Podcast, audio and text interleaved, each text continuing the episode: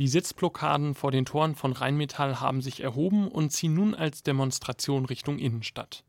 Die Gruppe von circa 40 Aktivistinnen wandert auf dem rechten Fahrstreifen der holländischen Straße Richtung holländischer Platz.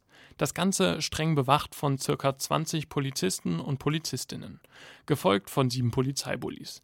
Ich kann mit einem Polizisten sprechen. Seine Weste trägt die Aufschrift Polizei Communicator.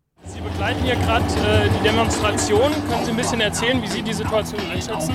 Ja, momentan ist es sehr schwierig, weil wir halt den Verkehr noch haben und die Demonstration halt in der Form auch nicht vorher genehmigt und abgesprochen wurde. Also es ist halt ein Risiko momentan für die Teilnehmer, aber auch für jeden Autofahrer, der hier vorbeifährt.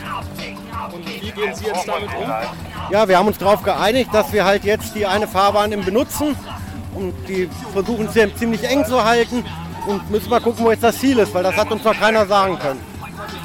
Waren Sie heute Morgen auch bei den Sitzblockaden Ja. dabei? Es war alles friedlich und war dann auch nach am kurzen, sage ich mal, bis man eine Absprache treffen konnte, alles unproblematisch.